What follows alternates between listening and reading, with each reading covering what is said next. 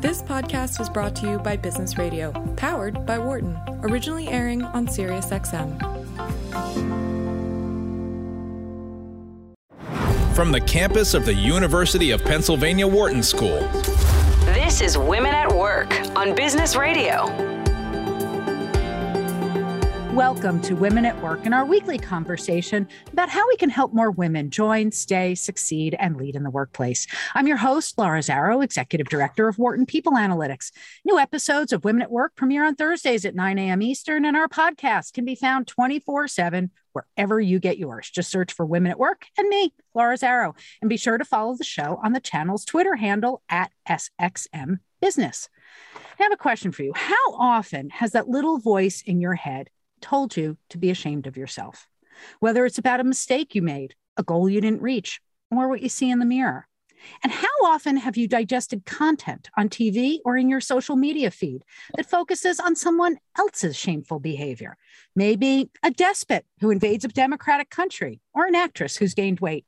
Obviously, these examples are very, very different from one another. But that's the whole point. Shame is everywhere, and it's a double edged sword that we all need to understand better, given its role in society at large and the way that it affects our own well being, which is why I am so excited about today's guest. Cathy O'Neil is the author of the new book, The Shame Machine Who Profits in the New Age of Humiliation. Cathy, welcome to Women at Work. I'm so glad to be here. Thanks, Laura. I'm thrilled to have you. And I just want to help our listeners know a little bit more about you, and then we're going to dive into the conversation. Great. So, Cathy's the author of the award winning bestseller, Weapons of Math Destruction, that I have to tell you made her a hero to all of the Wharton students I work with. She received her PhD in mathematics from Harvard and has worked in finance, tech, and academe. She launched the Lede program for data journalism at Columbia University and recently founded O'Neil Risk Consulting and Algorithmic Auditing, also known as, am I saying this right, Cathy? Orca? Yeah, Orca. And she's a regular contributor to Bloomberg Opinion and seriously an important activist within the data science community. So, Cathy, I'm yes. delighted that we get to really dive into this today. Yeah, me too. So, you obviously have been thinking deeply about shame. Mm-hmm. What started your wrestling with this in a way that was going to lead to a book, this kind of like deep structured analysis and translation for the rest of us? Um, right. So my first sort of like, I guess, I intellectual um, part of my brain went off um, about shame when I was interviewing teachers for weapons of math destruction. And I would ask them, you know, because they were being evaluated and sometimes fired based on a score. A terrible scoring system, actually, called the value added model for teachers, that was really close to a random number generator, believe it or not. But I didn't know that at the time. The teachers didn't know that at the time. All we knew is that it was opaque. And I would ask them, like, did, did you ask somebody, did you insist on somebody explaining you the score that you got? And they'd say, well, I tried, but they told me it was math and I wouldn't understand it. And I was always like, well, what happened next? Did you punch them? You know, like I, I, I was right. like, what? You know, I was like, what? That wouldn't have worked on me. Like that wouldn't right. have stopped me because I have a math PhD. But what I realized is that it did work. It did work. It was a mechanism that to change the subject. It was almost mm-hmm. like they had uh, the the power, the authorities within the departments of education had a little zapper that would like buzz people and say, "Don't ask these questions." But it was based on shame. And I was like, that's insane. You know, I, I was thinking to myself, like, underlying these terribly crappy models and algorithms many many times people don't even know they're being scored they don't know they're mm-hmm. being um, denied opportunities but even when they do like and they ask they get zapped with shame like it was uh, what i call a shame shock and as i said like it didn't work on me but it did blow me away to, to understand that the underlying power was shame and I just put it in my back pocket because I was like, that's really weird, you know. But then when a couple years later, actually just as the book was coming out that summer, 2016, I was doing my own research on like trying to trying to like avoid diabetes. My dad mm-hmm. Was very sick with diabetes. He since died of diabetes. My brother had just got diagnosed. I was almost the age my father had been when he got diagnosed and I was like, how do I how do I avoid this? I had all the risk factors, you know, including obesity. And then I read an article that said like bariatric surgery cures diabetes, even when it doesn't make you lose weight. I mean, it's putatively a weight loss surgery, but it's right. like it's really, I think, should be called a diabetes surgery. Um, and so I started researching it, and Laura, like I just couldn't get past the shame that was just in every corner of my research. Like all the ads, you know, all the, you know, Google search results. They would just, and what happened was I wanted to die. I was like, I wanted to like, cur- and I thought of myself honestly as like someone who had gotten past shame, body shame. I really did. Like, I certainly knew that I had been very subject to it as a child and as a young woman. But like, I'd gotten married, I'd had three children, I had a career. You know, I felt like like this can't touch me. It touched me. It was like zapping my brain every time I tried to work, every time I tried to do science research, it prevented me from thinking clearly. It made me want to pay someone to get that feeling to go away. And I was like, oh, wait, I recognize this. This is shame. And it's being used to distract me and to like have me stop thinking. And it's just like those teachers, except it's happening to me this time. And so those two events where I identified shame as at the bottom of it, like the power that was happening and it was manipulating not just yes. have happening but manipulating me to a specific purpose which in my case was paying for other things quick fixes that would definitely not work for diabetes in the ca- case of the teachers um, getting them to stop asking questions about their own rights i was like this is fundamentally more powerful than a lot of things that we think of as straight power and it's like almost in it's nearly invisible in fact because I, I had to really rack my brain to understand what was happening to myself. Anyway, long story short, that's what the that's how it got me. I was like, and these are such different things, you know, such different moments in my life, but fundamentally they're both shame, and I want to understand it. And I'll say one more thing. I'm sorry, the answer to my question is so long, but the, no, this the is one important. more thing is, I had been an activist already, you know, in in uh, occupy yeah, I, I had worked as an activist in Occupy Wall Street, and I recognized that I use shame, that we use shame in this movement. Like that's what mm-hmm. civil rights movements do. They use shame. So I was like, wait, it's not always evil. It's sometimes actually the only tool you have. Um, so I I set out at that moment, 2016, like five six years ago, to really just like what when is it when is it appropriate? When is it bullying? when mm-hmm. does it work and when does it backfire because like, that's the final observation i made which was like shame sometimes just not only doesn't work but it actually you know makes things worse right so um yeah so that's that's how it started it's amazing to hear that story because when i first think of shame mm-hmm. i think about it as the deep dark thing inside of me mm-hmm. about my most personal failings, yeah. at least in my own perception. And what you're describing taps into that, but what mm-hmm. it's but what it's importantly about is shame that's thrown at somebody to take away their power. Yes. Well, listen, I mean, I, I should probably back up and define shame. shame, as one experiences it, is the actually disintegration of the notion of self. It is like the feeling that you are worthless, the feeling of unworthiness, that you do not, you're not lovable. And your sense of self actually gets compromised, threatened, and even disintegrated at that moment of, of true shame. Like when tr- shame washes over us, that means we're like who am i do you know do i deserve love and it's like the worst feelings it's the psychically it is tantamount to being punched you know in mm-hmm. your in your guts but in some sense it's worse than a physical uh, blow because it is it's fundamental to your own sense of self and it can last way longer um, than than it would to take to recover from a blow. So it's it's really threatening to us. So you're right about that. Yeah when i think about um, what haunts me in the middle of the night. It may be something from 15 years ago that I may mm-hmm. be ashamed of. Um, those things do take root. And I think when you're talking about things like whether it's disempowering teachers or, in your case, trying to learn how to advance your own health in a culture that positions, as you said, something that should be used as a diabetes treatment as a weight loss treatment. Yeah.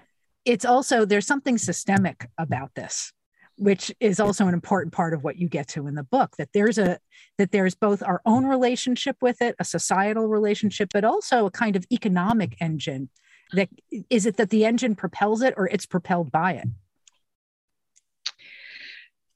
Well i would say that there's a lot of industries that have traditionally fed off of their ability to shame us very successfully um, and they probably exist in large part because they're so good at it. They're so good at manipulating us, whether it's like making us feel old and ugly and saggy. so we buy skin cream, which is like a very old, old industry, right? Mm-hmm. Or the weight loss industry, or um, I'd say I would argue that like the farmers, like the opioid epidemic was uh, also profit driven and also is deeply shaming. Uh, the Sackler family famously emailed each other to that we should blame the addicts for their problem, not us, you know, to try to deflect the blame. And it was a huge profitable engine. So there's this sort of um, long history and tradition of sort of blaming the victims and then making money off of that. And I would argue that shame machines don't have to sell us a product that by the way inevitably fails. Like we don't actually get younger when we put those skin creams on. Diets don't actually work. But that's in some sense part of the business model you know like right. if if it worked and we were done and we lost weight and never needed to another product then that would they would lose business. I mean weight watchers and others are just fundamentally requiring that their their products fail. Um, but it doesn't have to be pure profit. Like another example i give is how we shame poor people. I mean, and that's not always in order to make money from poor people. We're not selling them of useless product, although we do sell them useless products. Don't get me wrong.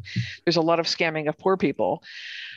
Um, I would say the nonprofit colleges is an example of that, but it's not only about profit. It's often about shifting the blame. So this is a kind of like distraction mechanism that I talked about with the teachers. Like if you blame poor people for being poor, then it's their fault and not society's fault. And therefore, society doesn't have to deal with the problem. So we can abdicate responsibility by pushing it on somebody else. And I think the same argument goes for addiction writ large. I mean, we blame addicts for their addiction. That's one of the reasons we have rehab clinics that are shame based and don't even follow the most um, medically sound advice. They just simply say, you know, no, you can't have methadone because that's just replacing one addiction for another, which is simply not like what doctors say you know it's just not right um, but it is it is punitive and there's so there's some part of our I would say our public psyche that wants to wants to be punitive because we want to separate ourselves from those big problems because we don't want to solve those big problems. Right, they're hard.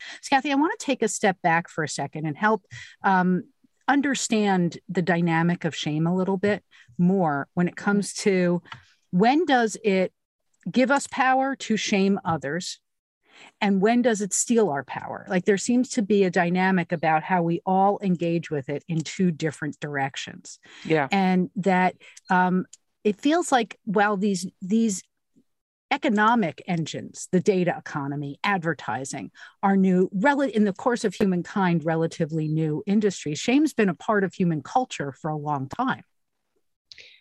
Of course. And not only that but i would argue like has been a really essential part of human culture, right? Shame and the you know, shame is the reason we can cohere as communities. Shame is I, I want you to think of shame as as at least sort of at the highest level, evolutionarily speaking, what forces us to consider the needs of the community over our own personal needs. Mm-hmm. So we mm-hmm. would be shamed for hoarding food in a famine and that's because the community needs to share at those moments. And if we weren't following the rules, we'd be shamed. And to be clear, the reason it's such a threat to us is that if we get kicked out of the village in a famine, we're going to die. You know, like it is actually quite a threat to be shamed, to be and to be shunned and to be ostracized. It's it is a fundamental threat to our existence and our health. So it makes sense for us to take it quite seriously um, I would argue that that kind of reaction where we're like, oh my God, I'm threatened here, panic, panic, has been manipulated in the age of, you know, major corporations and for that matter, social media. And so it's um, it's taking this theoretically necessary emotional reaction to societal needs or a, a, societal dynamic that has been part of culture because it serves a purpose. And it gets um, transformed into as a manipulative device to serve certain individual needs rather than societal needs. Right. I mean i the shame machine or the shame industrial complex of the first part of my book is about this hijacking of our sort of knee jerk reactions to being shamed, that we like fundamentally are vulnerable to these attacks and we we cede our normal rational thoughts. I mean assuming mm-hmm. we're normally rational. I, I don't I hesitate though to make it sound like we like there is no use of for like there's no good use for shame because there is even now even in modern day but it doesn't look like blaming someone for being fat and making them buy a useless product right? So one of the things that i one of the things i really wanted to get at in in my understanding of shame is a kind of taxonomy of shame if you will of like when is it appropriate and when is it bullying? When is it punching mm-hmm. up? I call it or punching down. Um, and i came up with this and by the way that's a separate question from another important question is when does it work right, right. But, but, let's start with when is it appropriate um, i have these notions of voice and choice so first of all when you shame someone and by the way you always shame somebody with respect to some norm some rule that mm-hmm. they're theoretically not supposed to follow but they're not following um, they have to have the choice to follow it, right? They, you can't shame them because they're short. Like nobody chooses to be short. Likewise, people don't choose to be you know fat or poor or addicted. Um, so that's the first thing is it's automatically bullying if you're you're blaming somebody on something that they don't have a choice of. Of course what i've done there is i've shifted um, this to the notion of like how much choice do you have in being fat? And my argument is very little. Right. People people who've successfully dieted and lost five pounds think that you know they, if they did that 10 times they would lose 50 pounds successfully. It's just not like that. So um, there is some amount of choice, but there's much less choice than we would have it have one believe um, because in part because we want to make money you know like uh, we want it to be true that it's possible to lose 200 pounds and it's just not normally true.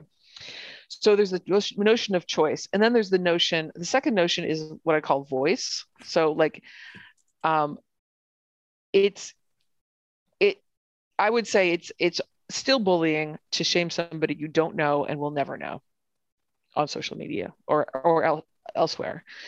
Or somebody who will never have the chance to defend themselves or somebody who will never be seen to to improve their behavior.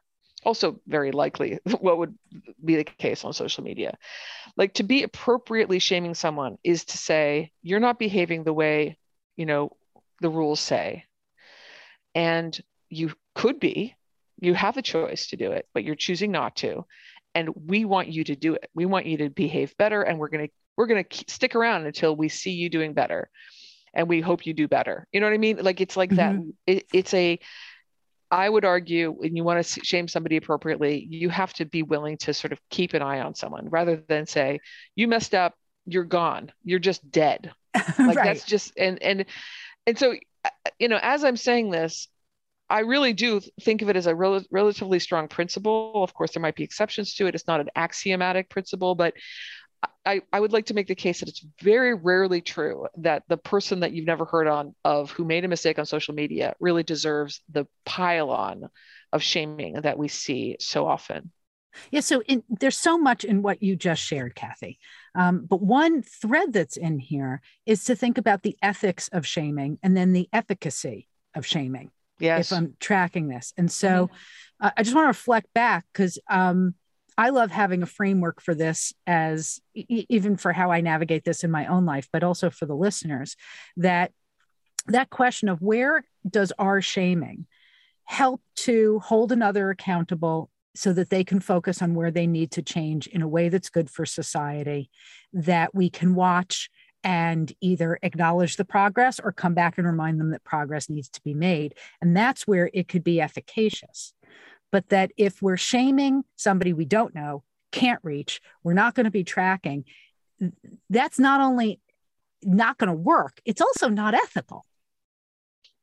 Yeah, I like the word tracking. I, am going to use that actually because I want to call I, I, call it voice. I want there to be some notion of due process, like they should defend themselves. But really, I think it, it really matters that like you know what what are the chances someone's going to change their behavior if they've already been destroyed and will never be seen to improve you know they will never be accepted back into the into polite society or what, whatever it is it's very hard to imagine contrast that with somebody who is in power and um, isn't living up to their campaign promises or something. You know right. what i mean? Like living up to their stated ideals. Th- their shame is appropriate because then they can change their ways and be and be told yes okay now you're behaving the way you you claimed you would. And in way, that case we're stakeholders because we're voters. Exactly. No and that's an important part. Like appropriate shame is often holding power to account. It's not always. And by the way like let me give you another scenario for what i consider appropriate shame. It's when you go to a community member and you say you're behaving in a way that's not part that's not acceptable in our community.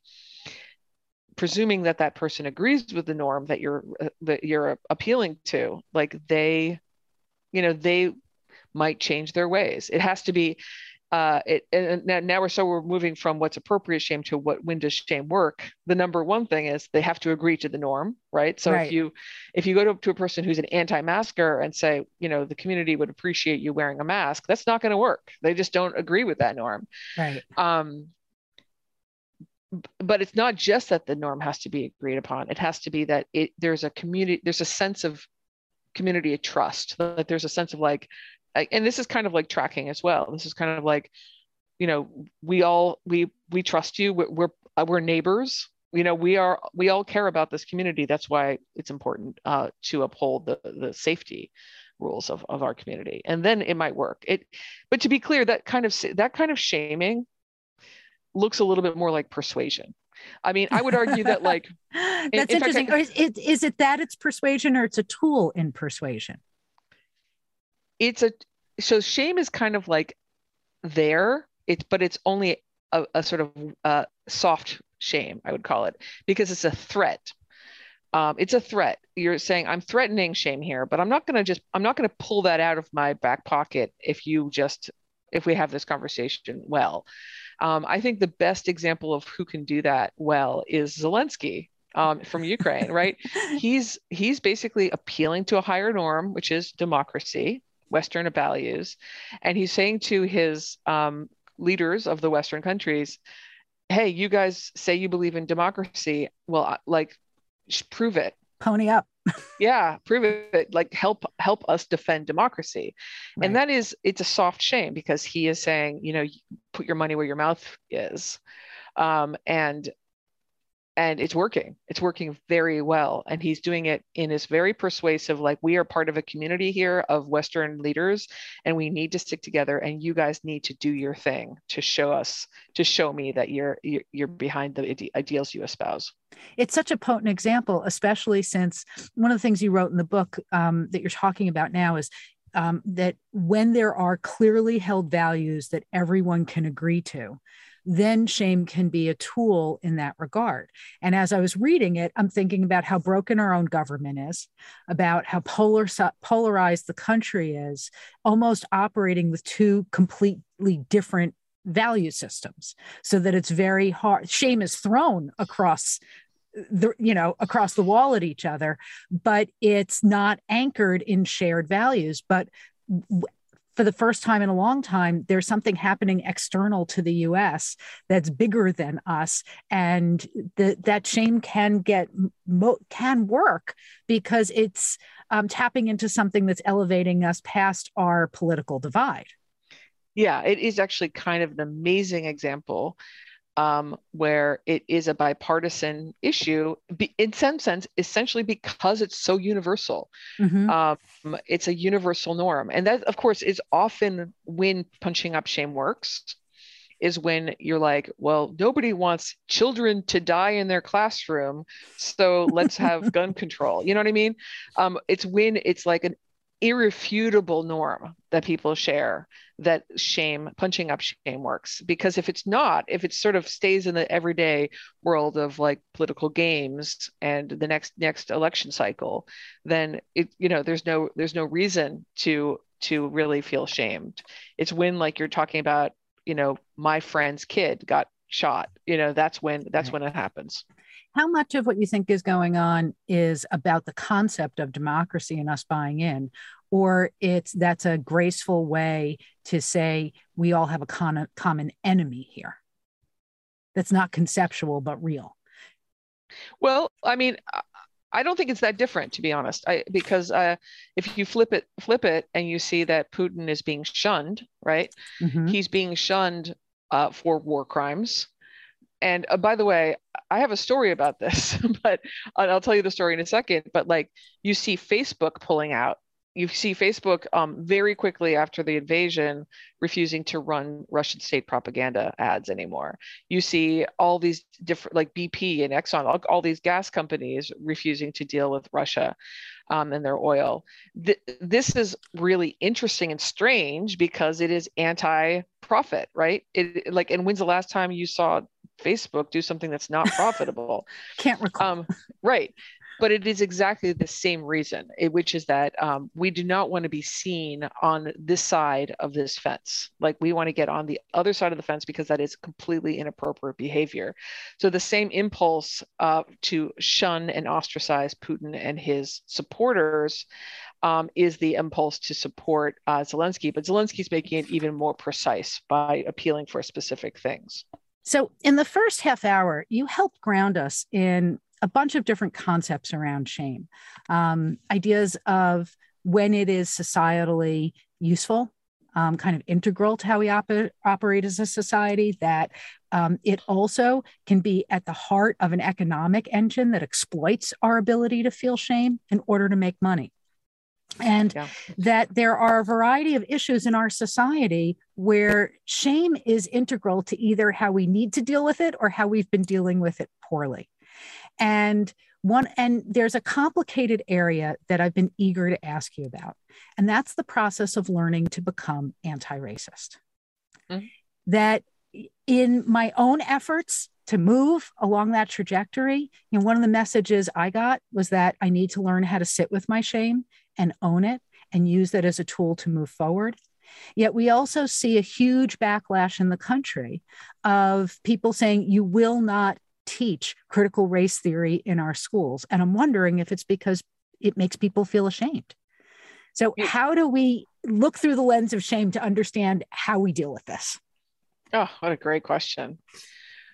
Um, the answer is yes. okay, done. But let me let me give you let me give you a little bit of my uh, thinking about what it means to sit with shame. Uh, sitting with shame sounds awful uh, because I just I just spent you know a, some number of minutes explaining how terrible shame feels. So I want to I want to revisit what it means to sit through shame. I I actually have a notion of like, like stages of shame, which of course I just made up, but I I do think that they're pretty they're pretty useful as a taxonomy of what happens when you are going through something that uh, like like um, racism.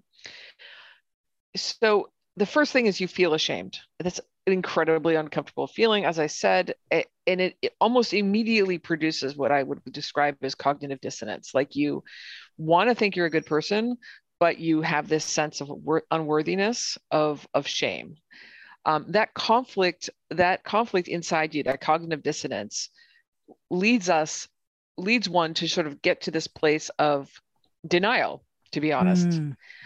um, often and either it's denial or it's like ignorance in the sense of like i'm ignoring this i'm literally ah. going to ah. stop thinking about this and i can testify to that exact feeling as a child being fat i was ashamed of being fat i was told it was a choice i tried to make the better choice but i didn't know how i would i would be so ashamed and it's such an actively terrible feeling that i would be like i can't handle this so i would go into these months long phases where i was just ignoring the mm-hmm. issue. I would not look in the mirror. I would not buy new clothes, etc. Didn't help.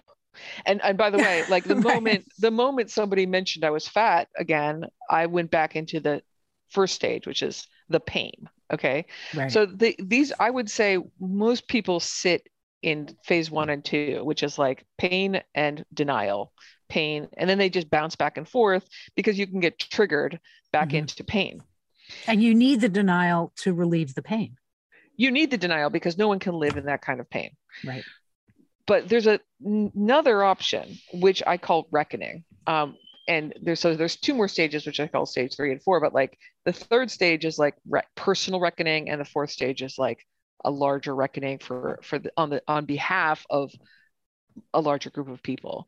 So the reckoning is when you're like oh wait you're coming to terms with it. Like if you're ashamed of something you actually did then you're like i did that. I actually did that.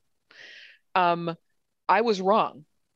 You know it's but i i'm not that person anymore. I'm going to i'm going to apologize. Um i'm real and I re- i'm really going to mean it. I'm not going to say i'm sorry you felt bad. I'm going to say i'm sorry i did that. Right.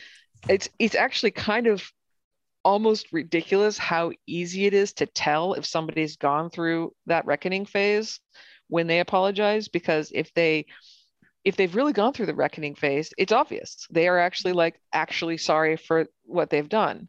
Um, most people don't have the courage to do that, um, whether it's it's something that they actually did or something that they didn't actually do, like being mm-hmm. fat. Um, and then finally, you know, stage four, whether if it's fatness, it's like, wait a second, like diets don't work for me. That would be the reckoning, personal reckoning. But like the diet industry is just manipulating us and taking advantage of a problem that nobody knows how to solve. Literally, nobody understands why obesity is happening. And yet we are going to get getting blamed and you know charge money for this. And so that's sort of the reckoning at the highest level. Now I just want to caveat once more and then I'll go back to your actual question, that it is possible to go from stage four back to stage one in the mm-hmm. flip of a switch. People can trigger you into just feeling ashamed of yourself. And that happens to me all the time. So I don't want to claim that I have a how to solve your shame book. I have not solved shame. It is not a self-help book. But it, if you ever is, do write it, let me know. Okay. I think it's a hard one. I think someone saying that they wrote that is lying. Um, right. I don't think shame is something you can recover from entirely. It is something you can grapple with. Mm-hmm. Now, when it comes to racism, similarly, I think we as a as a country, as white people in this country, uh, it is the original sin besides the genocide of Native Americans. We are proud of our nation and our historical roots, which you know for for pretty good reasons often that means we can also be ashamed of things in our past you know like anybody who says oh it wasn't me who did that well it wasn't you who did the good things either but you seem to learn how to be uh, proud of people okay wait a second this is yeah. important and big yeah. and um, at least in in what I'm taking in, nobody's put it quite that way. I think yes. there's something really important and exquisite about the way that you're expressing this when do we get to take pride in the past and yes. as compared to abdicating any responsibility exactly it? that's exactly my point if we get to be proud of our ancestors which we do we also get to be ashamed of our ancestors and i would say that as a nation we are pretty stuck in stage 2 mm-hmm. of, of shame we are pretty stuck in like i'm a good person this can't be happening i must I must not have done anything wrong. I'm going to ignore this. And when we are asked to be anti racist, we're asked to reckon with ourselves and our history and the people around us. And we're asked to go to stage four. That's for me what sitting in shame means, sitting in white shame, mm-hmm. is to just say, yes, it racism is a fundamental uh, fact about our history and about our present. And it's a problem and it's bad and I'm ashamed of it. And we need to grapple with it and we need to address it. It's not actually, it doesn't mean I sit around feeling bad about myself every day. I don't feel ashamed of myself every day as a racist, even though I acknowledge I am a racist because everyone's a racist. It is a fundamental fact about being a person in this country. Right. Um, it means, for me, it means doing the work of anti-racism and realizing how important that that work is. So to your question, the the recent legislation on like no you can't you can't make it actually i think some of the legislation literally says you can't make students feel bad. It is literally saying don't reckon don't reckon with the the original sins of our country. And that's crazy. It is actually saying don't progress in a natural way to reckoning with white shame because I mean, that's what we need to do, clearly. Right. And also in there is this message of don't challenge us to think about things that are hard and complicated. Yes. And I think it's ha- fundamentally it's embarrassing that we are not being we're not trusted to grapple with hard things. It's like we're not trusting ourselves or our children to grapple with hard conversations. And the reason, of course, is that the adults don't want to grapple with these hard conversations. And, and I'm, I'm embarrassed on their behalf. Um, I do trust us to have these conversations because we all already are having these conversations. So it's already a done deal. Like this is a ridiculous uh, form of protest um, on behalf of Southern um, politicians. So when you're talking about those different stages that we work through, that's presuming we're making productive progress in processing our shame and figuring out how to be better people individually and collectively. Um, but there's something that happens like when you go to that denial and ignore it stage. And I'd love yeah. it if you could help me connect the dots to another place. And this is tied into anti bias training.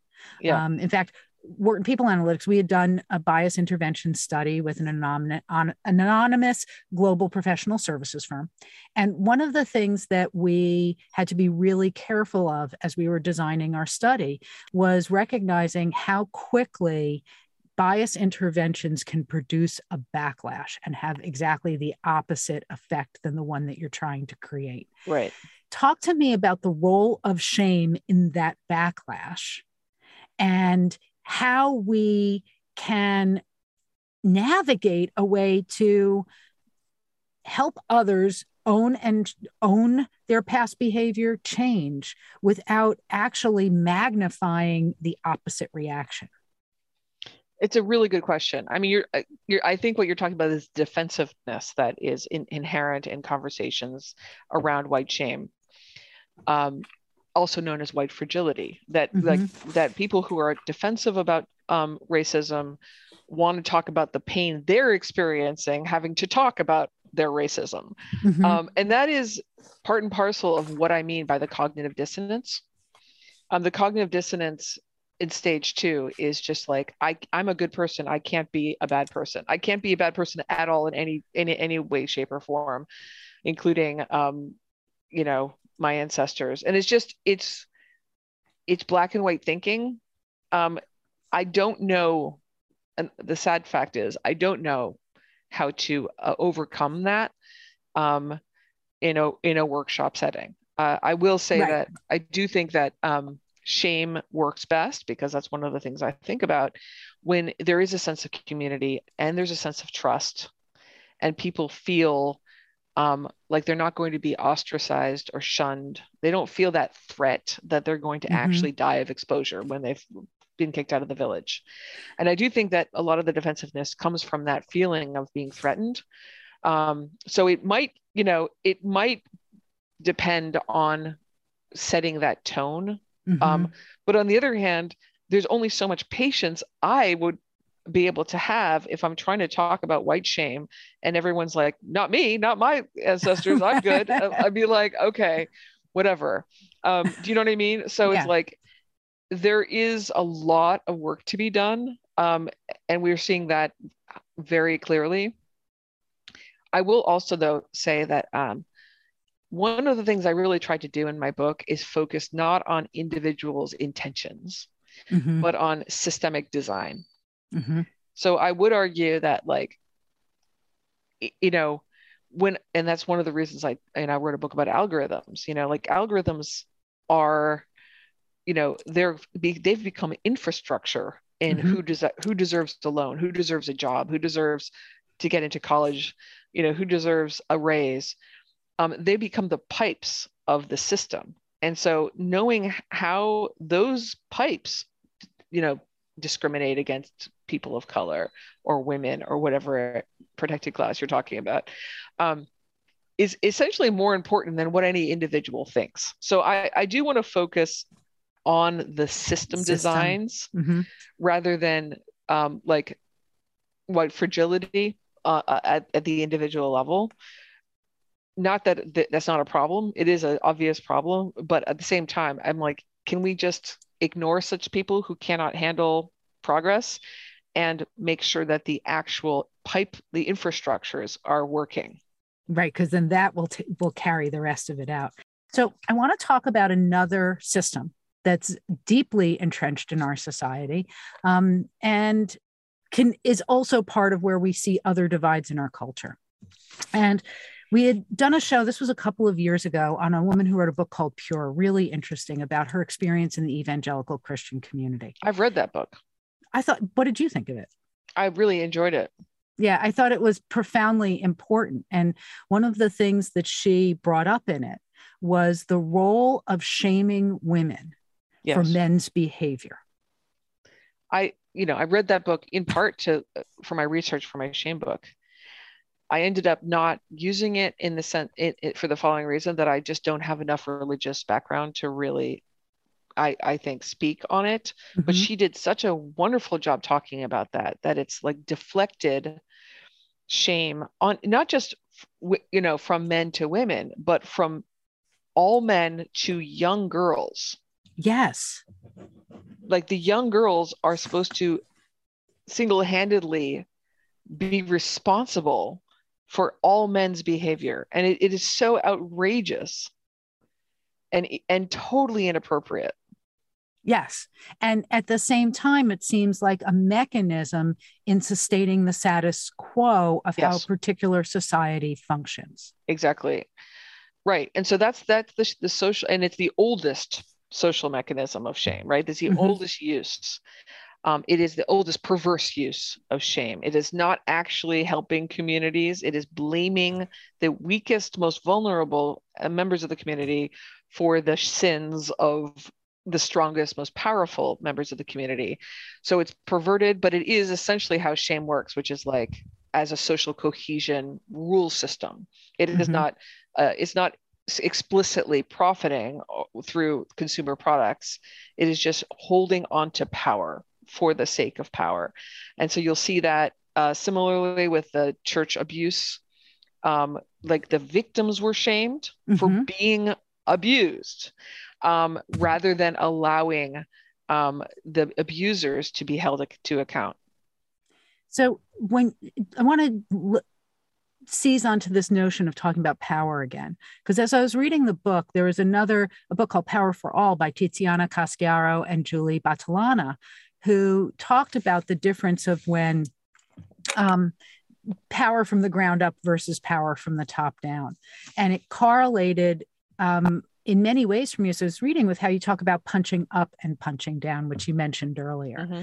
So I'm wondering if you could talk again about what's that difference between punching up and down as it relates to who has power, and then where punching up can actually be done effectively in the context of shame.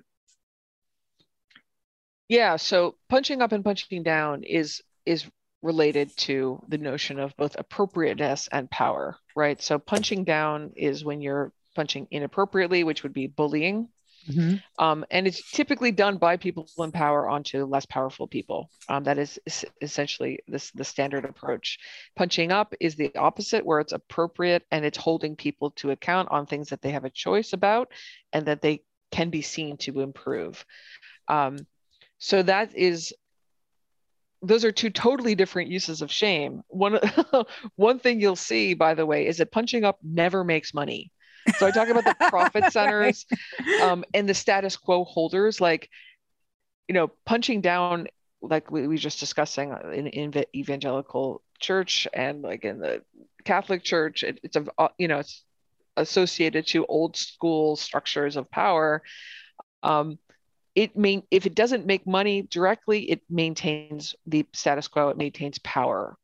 Um, it doesn't let anybody complain. It silences victims of shame. Mm-hmm versus um, I think silencing is a is a good way of characterizing punching down. Yeah. Um, because silencing is something that happens to people with less power, and then holding people to account never it never makes money. It's changing the status quo. It's related to shifting norms.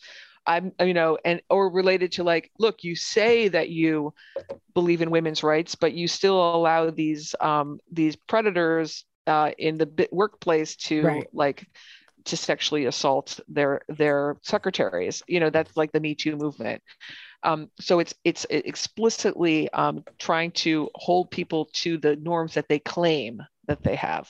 And it, the example, one of the examples I gave in the book was with you know Gandhi's SALT mar- march. You also think through like an example like South, South African apartheid uh, boycott movement.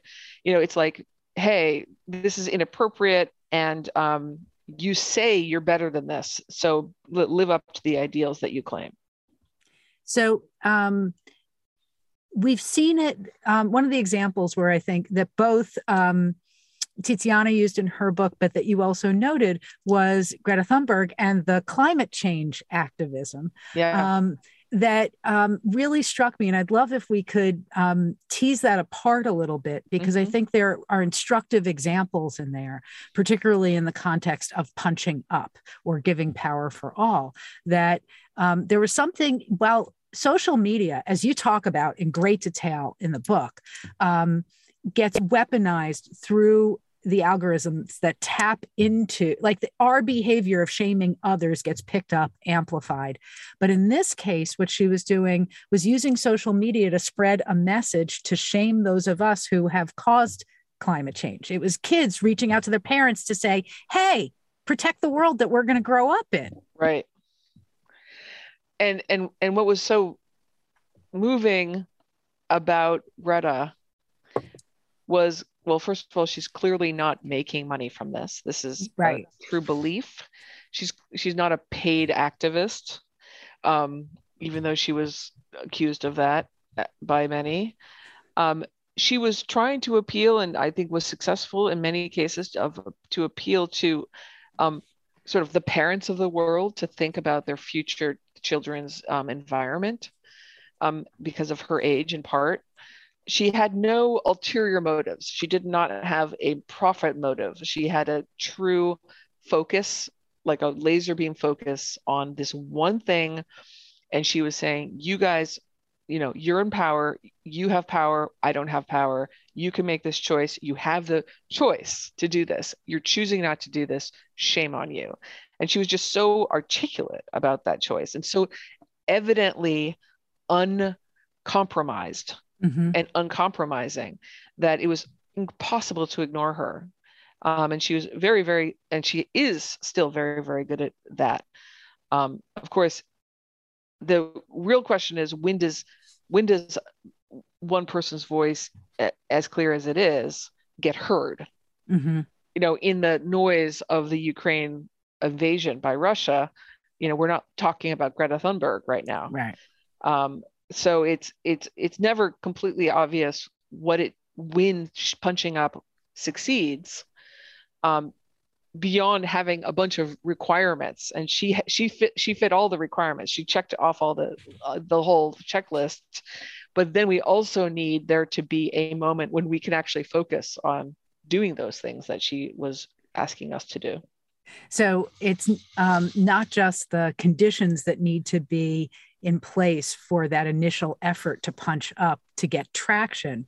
But then, like we were talking about earlier, tracking it, holding others accountable yeah. over time is going to be critical if the shame is going to produce the positive social results that we're looking for. Yeah. And for that reason, punching up not only is not profitable, but often takes a long time. It takes much more time than is reasonable often but still worth it. Cathy, we are unfortunately running out of time. I could talk to you all day. Um, I could um, talk to you, Laura. It's really great so, conversation. Thank you. And thank you for the work that you're doing on this. If people want to learn more about you, the book, your other work, consulting, where can they find you?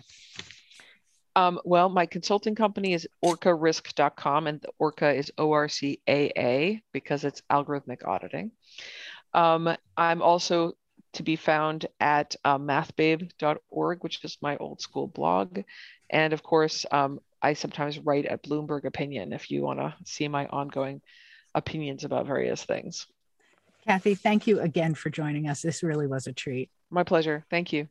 And thank you, everyone, for listening today. I'm really glad you were able to join us. And if you have a question about anything you heard on today's show, email us at businessradio at SiriusXM.com. You can also follow us on our Twitter on Twitter at our handle at SXM Business. And you can download our podcast with our whole back catalog wherever you get yours. Just search on Women at Work, and that's with the and symbol and Laura Zarrow, and find me on LinkedIn if you want to communicate directly. Many thanks, as always, to my beloved producer Patty Hall, our fantastic sound engineer Chris Tukes, Kara Pogue for all her support behind the scenes.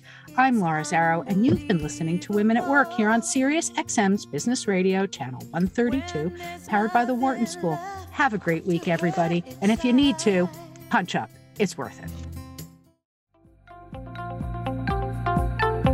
For more insight from Business Radio, please visit businessradio.wharton.upenn.edu.